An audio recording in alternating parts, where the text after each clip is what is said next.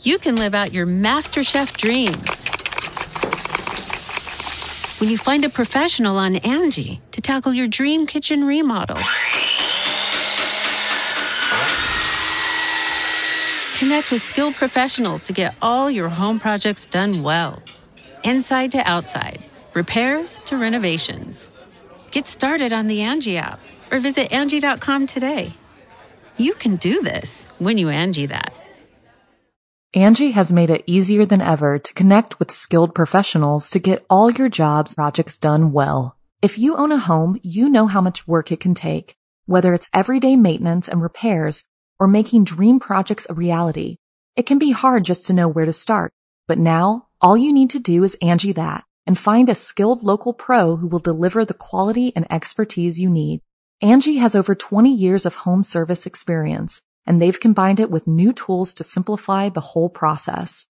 Bring them your project online or with the Angi app, answer a few questions and Angi can handle the rest from start to finish or help you compare quotes from multiple pros and connect instantly, which means you can take care of just about any home project in just a few taps. Because when it comes to getting the most out of your home, you can do this when you Angi that. Download the free Angi mobile app today or visit Angi.com. That's A-N-G-I dot com. Hi, Oddings. This is the Something Scary podcast. I'm your Ate Sapphire. Your home is important. It's where you keep all your belongings, it's where you sleep, it's where you feel the most safe. Well, should feel the most safe. This week's episode is about homes that have no heart. First, we'll pay a visit to the notorious House of Doon.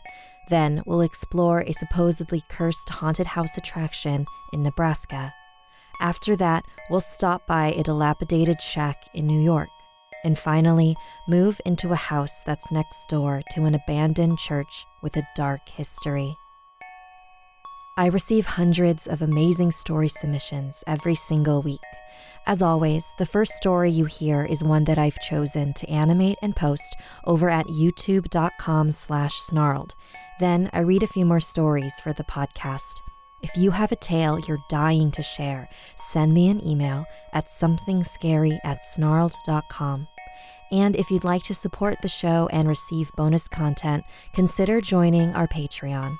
Our patrons play a huge role in keeping the show running every single week. For more information on how you can help the show and also be a part of it, visit patreon.com slash snarled. Before we get into this week's stories, I'd like to read some listener mail. In the Fatal Friendship episode a couple weeks back, I read a story from Ryan, who was a former demonologist. I asked him why he no longer was one, and this was his response. Hi, Sapphire. You asked that I'd email you in response to my story about being a demonologist. I retired because I was diagnosed with cancer, and I believe it was directly related to doing exorcisms. When doing them, you give a part of your light to that person to help them, and it felt like my light came from my stomach. After doing demonology for almost 10 years, I started having stomach issues and found that it was cancer. I was forced to retire after my last case of a teenager turning into a werewolf. I still review cases and help when I can, but I don't perform anymore. Hope that answers your question.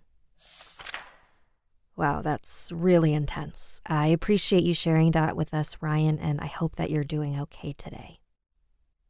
So, want to hear something scary?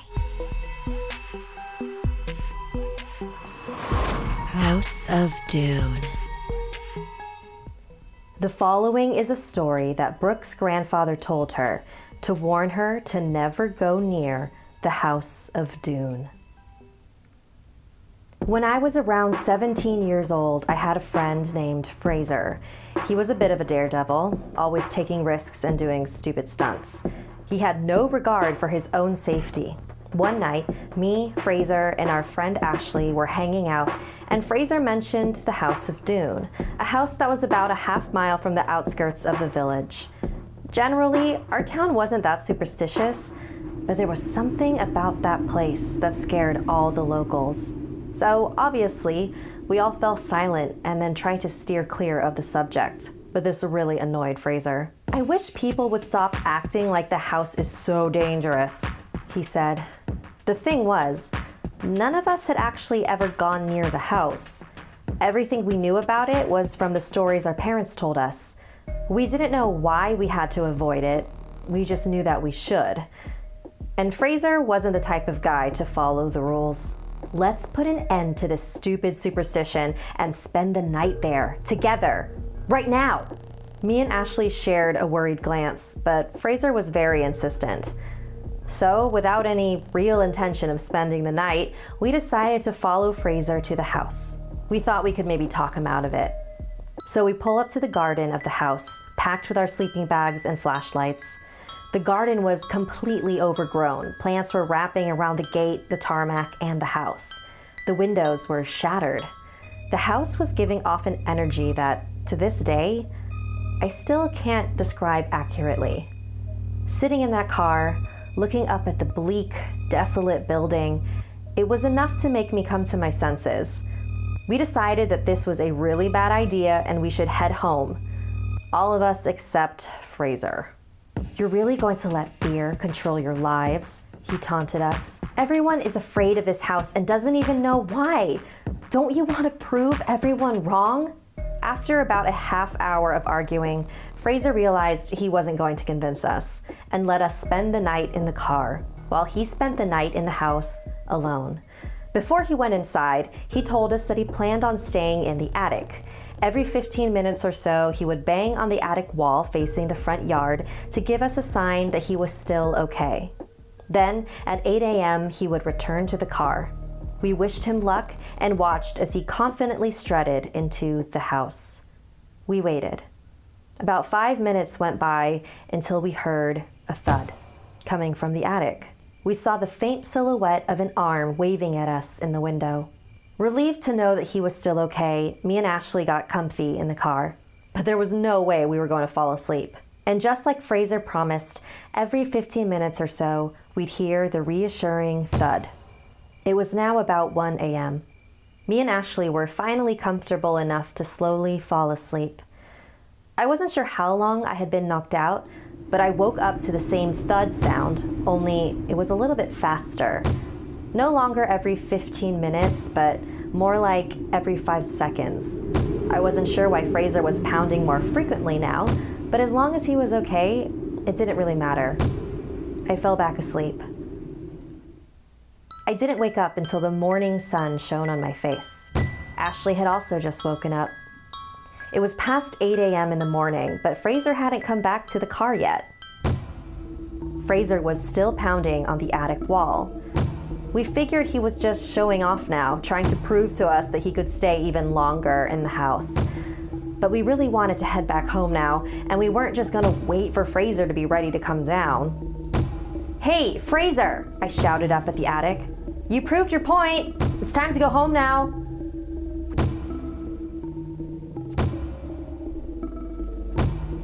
Ashley and I had no choice but to go get him ourselves. Although the house was still fairly creepy in the morning, we felt a little braver, knowing that Fraser made it through the night. So we entered the house. There were footprints in the dusty floor that showed us Fraser's path. We followed it up the deteriorating staircase and to the attic, the thuds getting louder and louder as we got closer and closer. We opened the door. There was Fraser, hanging from the ceiling his body swinging back and forth, and every five seconds, slamming into the wall. Angi has made it easier than ever to connect with skilled professionals to get all your jobs projects done well. If you own a home, you know how much work it can take, whether it's everyday maintenance and repairs or making dream projects a reality. It can be hard just to know where to start, but now all you need to do is Angi that and find a skilled local pro who will deliver the quality and expertise you need. Angi has over 20 years of home service experience, and they've combined it with new tools to simplify the whole process. Bring them your project online or with the Angi app, answer a few questions and Angi can handle the rest from start to finish or help you compare quotes from multiple pros and connect instantly, which means you can take care of just about any home project in just a few taps. Because when it comes to getting the most out of your home, you can do this when you Angi that. Download the free Angi mobile app today or visit Angi.com. That's A-N-G-I dot com.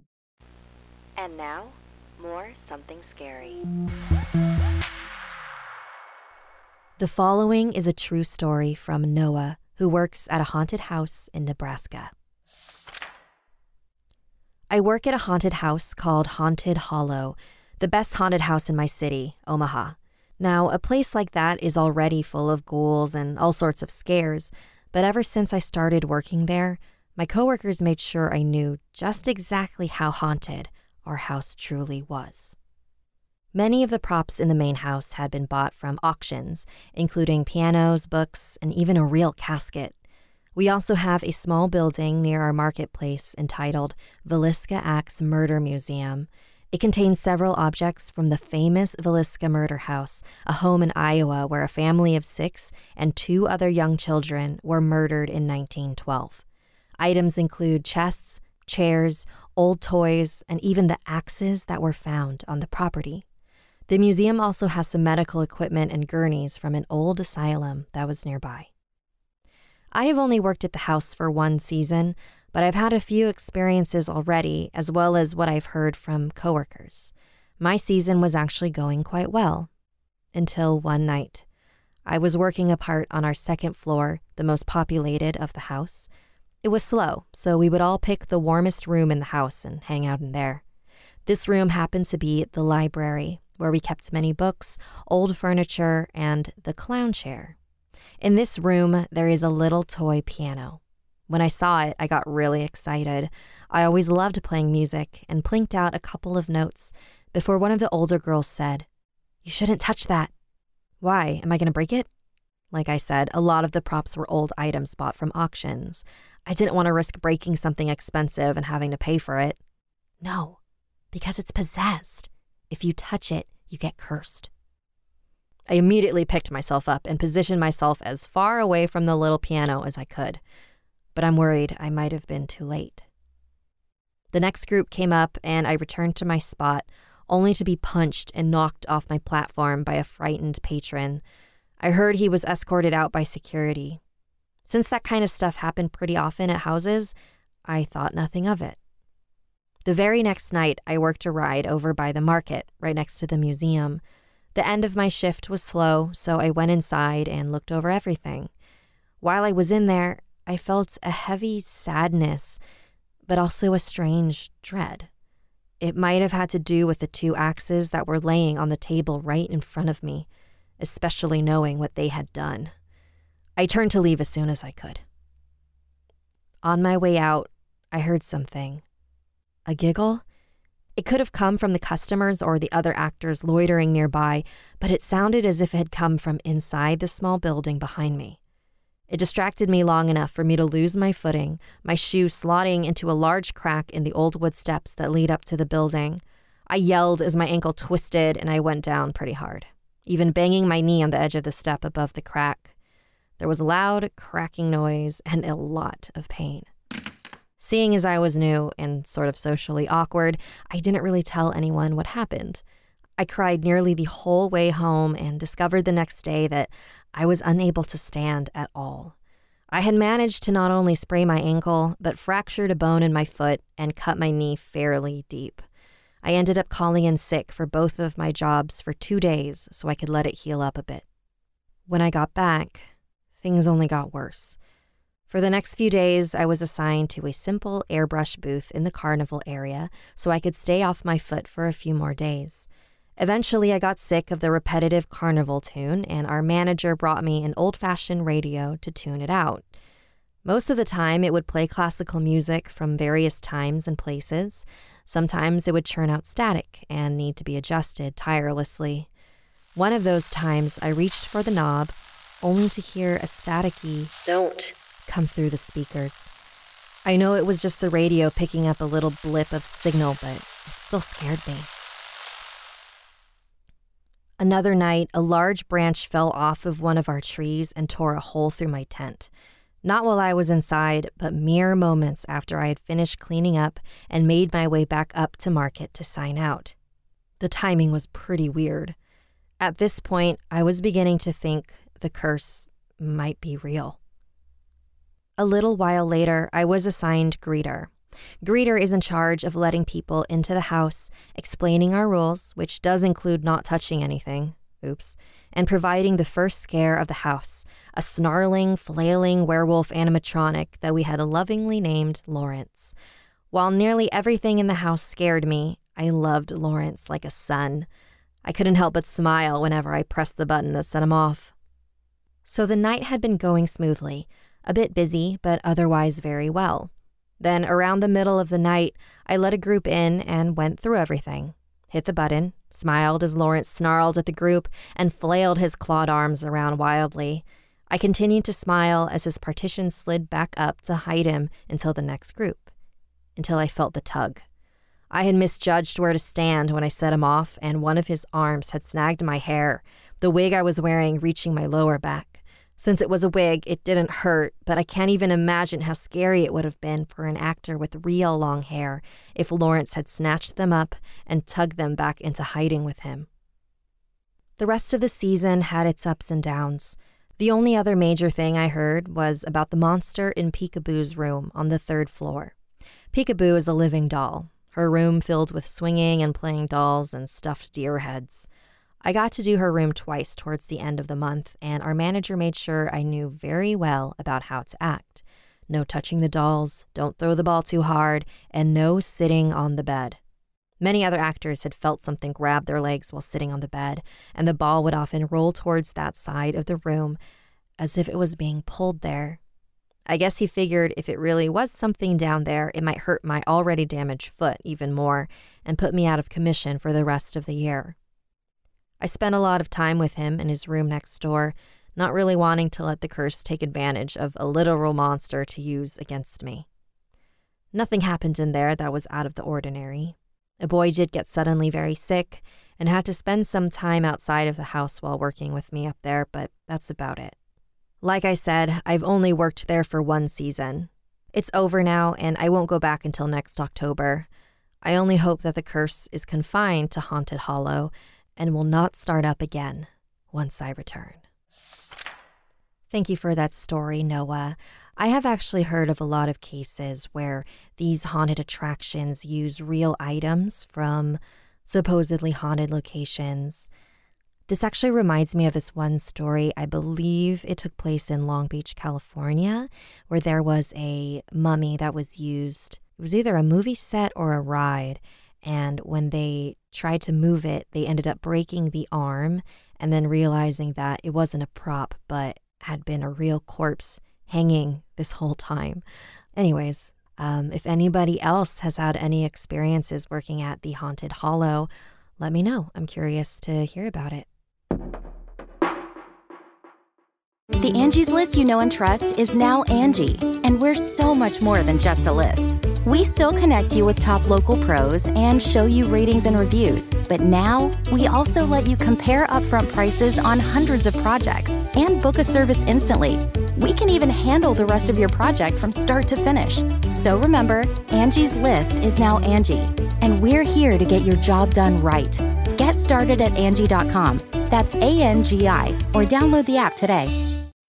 When you need mealtime inspiration, it's worth shopping Kroger, where you'll find over 30,000 mouthwatering choices that excite your inner foodie. And no matter what tasty choice you make, you'll enjoy our everyday low prices, plus extra ways to save, like digital coupons worth over $600 each week. You can also save up to $1 off per gallon at the pump with fuel points. More savings and more inspiring flavors make shopping Kroger worth it every time. Kroger, fresh for everyone. Fuel restrictions apply.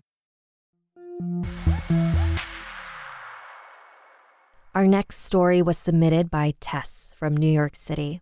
This is a story her mother and aunt told her when she was younger, and they swear that it's true. My mother grew up in a small town in upstate New York during the 60s with her mother, father, five sisters, and brother. The town is called Hyde Park and is semi famous for being the birthplace of former President FDR. Back in the 60s, the town was more close knit and everyone and everything was the same. Every house was medium sized, well maintained, and sightly. All but one house. The old shack on River Road overlooked the Hudson River and was the last house before a steep decline. Behind it, many large, beautiful houses where friends of my mother's family lived. Neighborhood kids joked that the house had a witch living inside, and they would often dare each other to see who could touch the side of the house the longest, running back as fast as they could each time. It was just kids being kids. One Halloween, my mother, who was about 12 years old at the time, went out trick or treating with my aunt, her nine year old sister. Their sacks were almost full, but there was one house they still had yet to visit the River Road Shack. Growing up, my mother was shy and riddled with anxiety. She was not the best at making friends, so she knew very little about the lore surrounding the River Road Shack. Her little sister begged her, Please, let's trick or treat over at that house. But my mom refused to go, saying, Something about it doesn't feel safe. You heard mom tell us not to go near it. But as her sister begged and begged, my mom gave in and walked toward the house, being pulled by her little sister, a growing pit in her stomach. They walked, passing the mansions for what seemed like forever, until they finally reached the old shack overlooking the river. Not a light was on in the house, but my mom had her dad's flashlight, so she felt just a little bit safer. As my mom crept up the front steps of the shack, her sister skipped up and fearlessly knocked as loud as possible. They waited for about a minute, and my mother, relieved, said to her little sister, Hey, nobody probably lives here. Let's go home and eat our candy. Just as she was finishing her sentence, the door creaked open and an old woman's gnarled hand inched out of the crack. My mother had never been so scared in her life. Something about the situation felt so wrong to her. My mom and her sister then heard, from behind the door, a slow, raspy voice Come in, dearies.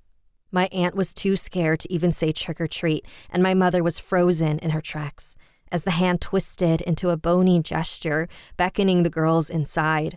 My mom slammed the door closed as hard as she could, grabbing her sister by the wrist and bolted as fast as she could away from the old shack. The two young girls did not stop running until they got to their house. My mom and aunt burst through the door, catching their breaths. Their siblings were emptying their pillowcases onto the living room carpet and trading candy, and looked up to see what was wrong. My mom and aunt knelt down and told them what had just happened to them.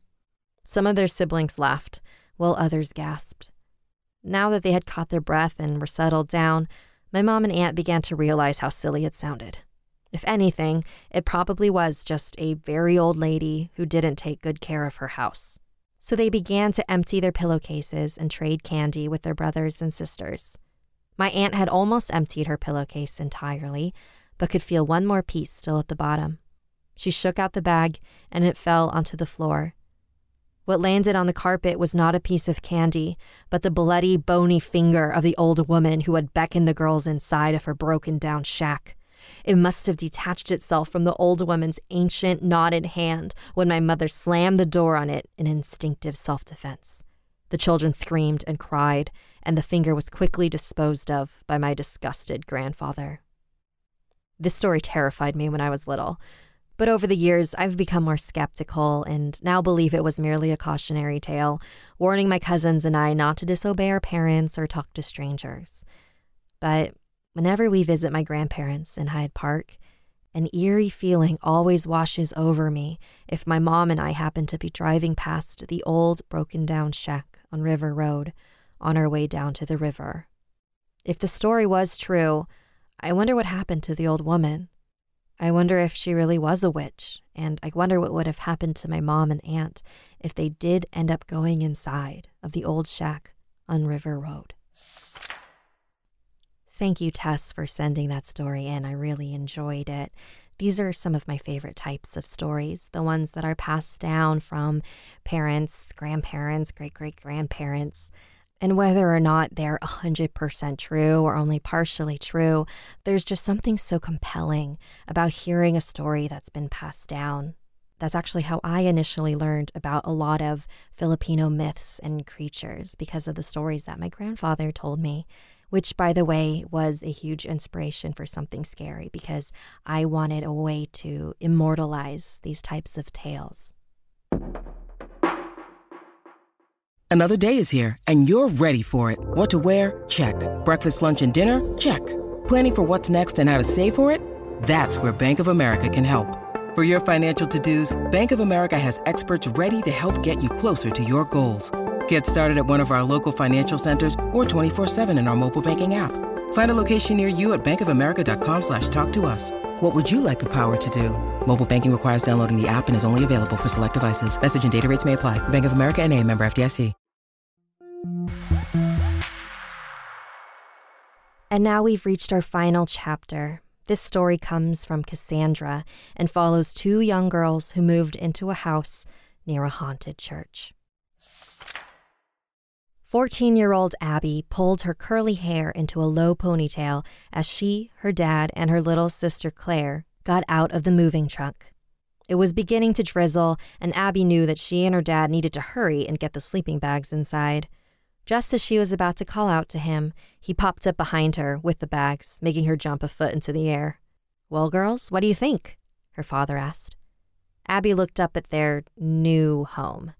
It had a large, sagging porch, broken windows, and a roof that looked as though it was going to collapse. The wooden exterior was so washed out that it was impossible to tell what the original color had been. To make things worse, there was a large church behind the house that was in even worse shape. Suddenly, her nine year old sister Claire popped up behind her, practically vibrating with excitement. It looks awesome, Daddy, Claire exclaimed. Yeah, Abby mumbled. It sure does. As the wind began to howl, the three quickly ran up the steps with fast food and sleeping bags, and as Abby crossed the threshold, goosebumps raced down her body and a chill shot through her spine. She was just hoping this house had a working heater. As she grabbed the banister to climb the stairs to her bedroom, she passed Claire, who was staring into a corner of the front entryway. What a weirdo, Abby thought. When she woke up the next morning, Abby quickly headed downstairs to the sound of crackling bacon. As she sat next to Claire at the table, she saw that she was coloring something. Who's that? Abby inquired casually. That's my friend Charlie. He wears a dress and a tea necklace. Claire chirped happily. Abby concluded that she was just making up an imaginary friend and soon forgot about it. Before Abby knew it, a month had gone by. During that month, the family had been fixing up the house, and it was starting to feel more like home. One day, Abby went out to the backyard to explore. Something moved in the corner of her eye. She looked up, and there was the big old church. She stared at the window. She was pretty sure she saw someone walk past it. But before she could figure out who it was, she was called inside for dinner. Abby wanted to learn more about this abandoned church, so a few days later, Abby decided to head to the nearby library. While she was walking over, she saw her sister strolling through the cemetery in front of the church. But her mouth was moving, and she was occasionally glancing up and to her right. She looked as though she was talking to someone, but she was completely alone. Abby rolled her eyes. Her sister was really committing to this imaginary friend, Charlie. Hey, Claire, I'm going to the library, Abby said. Their dad was at work, and Claire had been home alone before, so Abby didn't think twice about leaving her by herself. Claire yelled back happily, but she never looked away from her imaginary friend. When Abby got to the library, she quickly found the public computers and decided to look up the church. When she clicked on a picture of it, an article popped up stating its history. Abby's curiosity turned to horror when she read that the church's priest had murdered missing children in the area. The angry parents and followers had brutally killed the priest before the authorities arrived. The article page showed a picture of the priest and her blood ran cold. He wore long, white priest robes and a large cross, a dress, and a tea necklace. He looked exactly like her sister's pictures. Abby bolted from the desk and to the front doors. It had started to rain while she was there, and it was pouring by the time she was out of the parking lot. It seemed like forever before she saw her house over the hill. Her sister was walking towards the church in a white dress and looked soaked to the bone. When Abby was close enough, she urgently threw her bike into the muck and raced to the church. And there, in front of the pulpit, was her sister, dead. Abby screamed and froze. Terror gripped her stomach. In front of her, her sister was wearing jeans and a t shirt. If her sister was wearing that, then who had she seen walking into the church? She turned around to run and stopped. She tried to scream, but she couldn't make a sound. A man stood in front of her, he had the most malicious grin that spread from ear to ear, and black, bloody holes where his eyes should have been. The blood drained from Abby's face as she noticed his large, blood stained crucifix and his blood drenched white priest robes. The priest lured her in, and there was no way out. House of Doon was inspired by Brooke. Audio for that story edited by Johnny Ashley. All other story scripts edited by Adam Sinker and Sapphire Sandalo. Music and audio editing for this podcast by Sapphire Sandalo. If you have a story you'd like to submit, send me an email at somethingscary at snarled.com. Don't forget to watch the video version of Something Scary over at youtube.com slash snarled. And if you'd like to support the show and receive bonus content, join our Patreon at patreon.com slash snarled. Until next time, sweet dreams.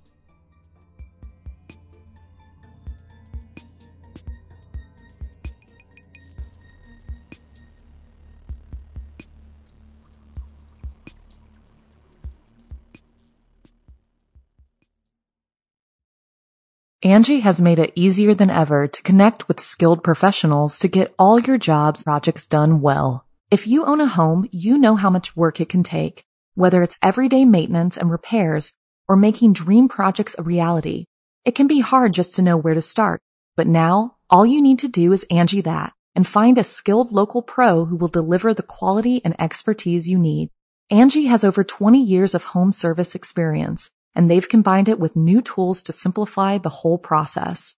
Bring them your project online or with the Angi app, answer a few questions and Angi can handle the rest from start to finish or help you compare quotes from multiple pros and connect instantly, which means you can take care of just about any home project in just a few taps. Because when it comes to getting the most out of your home, you can do this when you Angi that. Download the free Angi mobile app today or visit Angi.com. That's A-N-G-I dot com. The Angie's list you know and trust is now Angi, and we're so much more than just a list. We still connect you with top local pros and show you ratings and reviews, but now we also let you compare upfront prices on hundreds of projects and book a service instantly. We can even handle the rest of your project from start to finish. So remember, Angie's list is now Angi, and we're here to get your job done right. Get started at Angi.com. That's A N G I, or download the app today.